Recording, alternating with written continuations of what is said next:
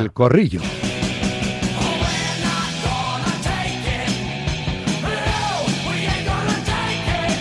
Ahora saludo a los corrilleros rápidamente, todo muy rápido hoy, porque a las dos te contamos el España-Italia semifinales del Mundial de Waterpolo masculino en, en Doha, pero ya ha empezado el acto de, de Grisman, homenaje en el Metropolitano al máximo realizador en la historia del Atlético. Pero justo antes de empezar el homenaje ha hablado muy rápido, un canutazo muy rápido, Enrique Cerezo. Yo le quería preguntar, eh, ¿qué mejor para celebrarlo que a lo mejor una renovación del jugador? Pues ya empezamos con la renovación. Hoy estamos aquí para celebrar un acto muy bonito en honor a un gran jugador nuestro, un gran jugador atlético, ¿eh? que creemos que se lo merece. Es el máximo goleador ahora mismo de la historia del Atlético de Madrid. Es un, un jugador importantísimo en estos momentos para el Atlético de Madrid y es lo que venimos aquí a celebrar hoy y lo que pensamos celebrar e intentamos darle este pequeño homenaje ¿eh? en conmemoración de todo lo que os he dicho antes. A ver, ¿alguna más? Aquí. Presidente, no, no es un día de celebración y no te lo quiero eh, estropear, pero, pero eh, ¿cómo, ¿cómo estáis en la familia del Atlético de Madrid después de que no una segunda vez eh, la Liga os eh, haga descansar menos que a vuestros rivales en una competición tan importante como es la Champions ahora? Bueno, pues es una pregunta me hago yo. Yo me hago la misma pregunta que tú has hecho y todavía no he encontrado contestación. Ahí terminaba ese canotazo rápido, esa atención rápida del presidente del Atlético de Madrid antes de entrar en ese homenaje a Griezmann, que ahora escucharemos algo en, en directo, ¿no? que está siendo ahora mismo ahí en el auditorio del Metropolitano. Pero voy saludando a Emilio Contreras, director adjunto de Marca. Hola Emilio, ¿qué tal? Buenas tardes. Hola, ¿qué tal? Buenas tardes. Joan Prats, Radio Marca Barcelona, buenas tardes. Hola, ¿qué tal? Muy buenas, ¿cómo estáis? Y Manuel Damián Martín, solo yo le llamo así, en su casa. García. García, ¿eh? por decir también mencionar a la madre. Hola Manuel, ¿qué tal? Buenas tardes.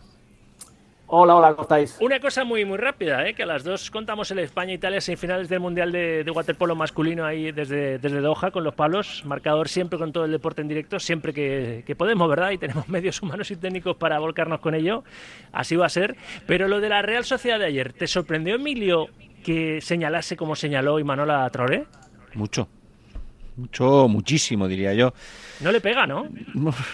Hombre, yo a veces creo que hay que entender las, calentón, hay que ente- hay que entender muchas veces las, las frustraciones de cada uno Sí. de, cuando estás en el en el máximo nivel o incluso bueno en otro tipo de circunstancias pero hay que entender que, que hay cosas que, que te puedan sacar de tus casillas pero yo creo que el entrenador tiene que manejar estas estas situaciones más que nada porque eh, bueno al final Traoré para lo bueno o para lo malo forma parte de, de tu equipo y sobre todo cuando cuando este tipo de situaciones ocurre yo creo que es mejor eh, resolverlas de manera de manera en la cocina no como se decía de manera interna y no y no señalarse. A mí me pareció un poco feo eh, pero bueno entiendo que a veces pues uno se equivoque no Eh, yo lo que creo que debería hacer Imanol sería pedir disculpas eh, más que nada por proteger un vestuario que creo que siempre ha cerrado filas en torno al entrenador y que además el entrenador es el primer interesado en que esto en que esto no ocurra que la- bueno yo creo que los, los trapos sucios hay que lavarlos en casa y me sorprende me sorprende bastante me parece que siempre ha sido un defensor de sus de sus futbolistas y bueno y aunque en el fondo le puedo entender ¿eh? yo creo que muchas veces los futbolistas no son conscientes de lo que significa eh, bueno pues eso que Estar que jugando es- en los octavos de la Champions bueno, en este no, caso. no solo eso, sino que, oye, pues que tienes que estar muy mal para, para pedir que te atiendan. También te digo, lo escuchaba esta mañana, se escuchaba creo a Felipe del Campo eh, y Manuel es corresponsable, es decir, el futbolista sale porque siente dolor, sale en el peor momento posible porque es un córner en contra, pero no se puede quedar, quedar taque cubo con la marca de, de Mbappé. Bueno, digo yo que ahí mm. hay tiempo de reacción desde la banda para gritar que alguien coja... Bueno, entiendo que que Lenormand cambie su marca, por ejemplo, y coja a Mbappé, no, no cubo. Bueno, ¿no? no sé, pero bueno, al final es una acción en el segundo palo donde el que está jugando en esa banda, pues bueno, actúa en ese momento de lateral derecho y, y bueno, eh, sí, para toro pasado muy bien. A mí me Macho. parece que a mí me parece que, que ahí responsabilizar a, a Imanol de esto, pues no sé, me parece un poco un poco excesivo, pero pero bueno, eh, creo que me pareció feo. Más allá de, esto de, de Manuel, como es que nos quedan seis minutos de tertulia, damos a la Real por eliminada, es un 2-0. Yo creo que hay partido de vuelta en tres semanas. Se recuperará además a Oyarzábal, que es medio equipo. Manu, ¿cómo lo ves? ¿O, tiñe, se tiñe esto de, negro para, para el equipo Chilurdín? ¿Sabes qué pasa? Que hay veces que, por la trayectoria en los últimos años y el ridículo y, todo lo que sucede en París con el Paris Saint Germain, despreciamos al Paris Saint Germain. Y muchas veces lo despreciamos también por la liga en la que compite, que cuando sale fuera en Europa, pues cuando se encuentra con los realmente eh, equipos poderosos, pues sufre, lo pasa mal y, de ahí que no haya ganado todavía la Champions, por más que haya llegado a una final de forma excepcional.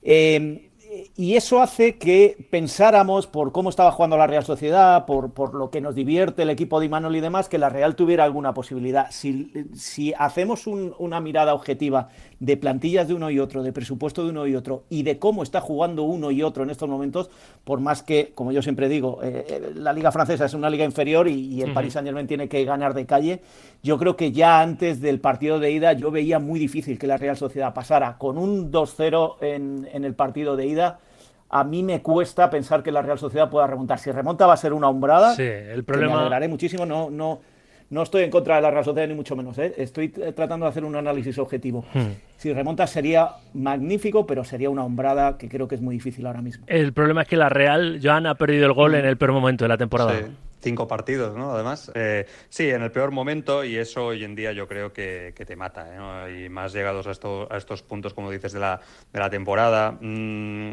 yo creo que la Real no es letal, eh, nunca lo ha sido. ¿eh? es verdad que, que, ahora está en esa gran crisis, pero no es letal, no es un conjunto letal de cara a puerta. Recuerdo el partido contra el Barça, ¿no? donde fue mejor que el Barcelona y también perdió por fallar muchísimo ¿no? contra la portería de Ter Stegen. Y en Europa, además, yo creo que hoy en día mandan dos cosas. Una es el físico, yo creo el fútbol eh, necesita, ¿no? Eh, sobre todo centrocampistas muy físicos. Hay una gran diferencia entre los equipos que los tienen y los que no. Y después esa, esa ser letal. De cara a puerta. Eh, es verdad que puedes hacer una gran mitad como la que hizo ayer la Real Sociedad, pero si no acabas de sentenciar ni generas ocasiones claras en este caso, el PSG que sí que tiene ese punch arriba, sobre todo en la figura de Kylian Mbappé, que volvió a ser determinante, aunque es verdad que Dembélé, ¿no? Se está llevando los flashes, al final te acaba matando y entonces, claro, me preguntas por el partido de, de, vuelta. Hombre, pues yo creo sinceramente que, que, al fin y al cabo podemos volver a estar en el mismo guion. ¿no? Eh, opciones siempre hay, esto es fútbol y puede pasar de todo. Pero fíjate que yo creo que este Paris Saint-Germain de Luis Enrique, que va a más, es el PSG más sólido de los últimos años. Esto es un toque y me voy, ¿eh? porque estoy prácticamente llamando a los eh, Twisted Sisters que suban al escenario para, para despedir este, este corrillo, ¿eh? el más rápido de la historia.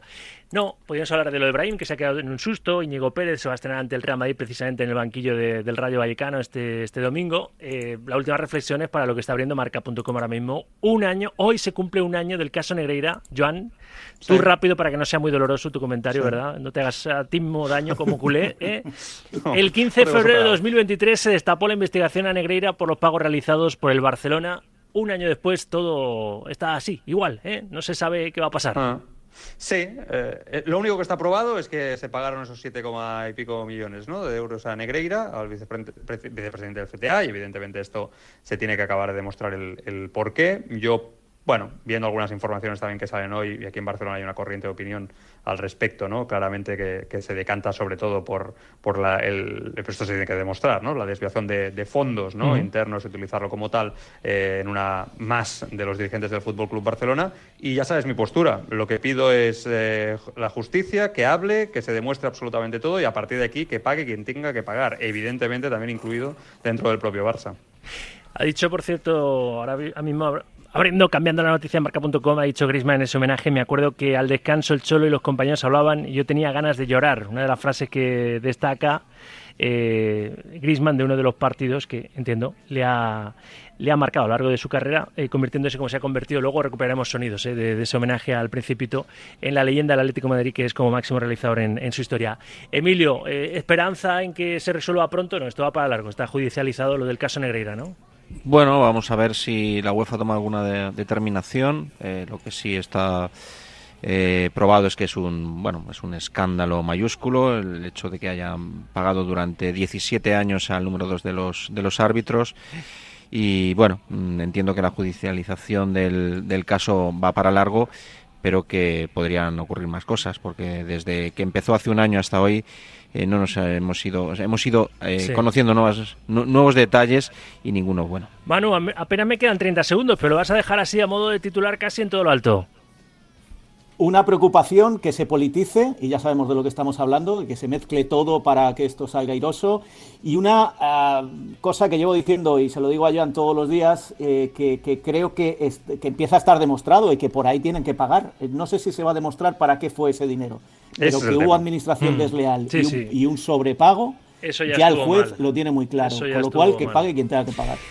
Pues lo tenemos que dejar aquí, señores. Habéis sido rápidos como el tiempo que he podido dedicarle al corrillo, ¿eh? pero directos y, clarividentes. Emilio, gracias. Un abrazo. Esta, esta casi no computa, ¿eh? Joan, gracias, un abrazo. Venga, un abrazo, Rafa. Manu, gracias. Hoy no cobramos. lo dejamos, no. Hoy no. Lo dejamos aquí. Lo dejamos aquí. Ahora llegan los Pablos con ese España-Italia, semifinales del Mundial de Waterpolo masculino en Doha. Vamos España, mañana volvemos a 1 y 5 en directo Marca. Gracias Pablo Villa, gracias Bombas, Adrián Portellano. Hasta mañana, adiós.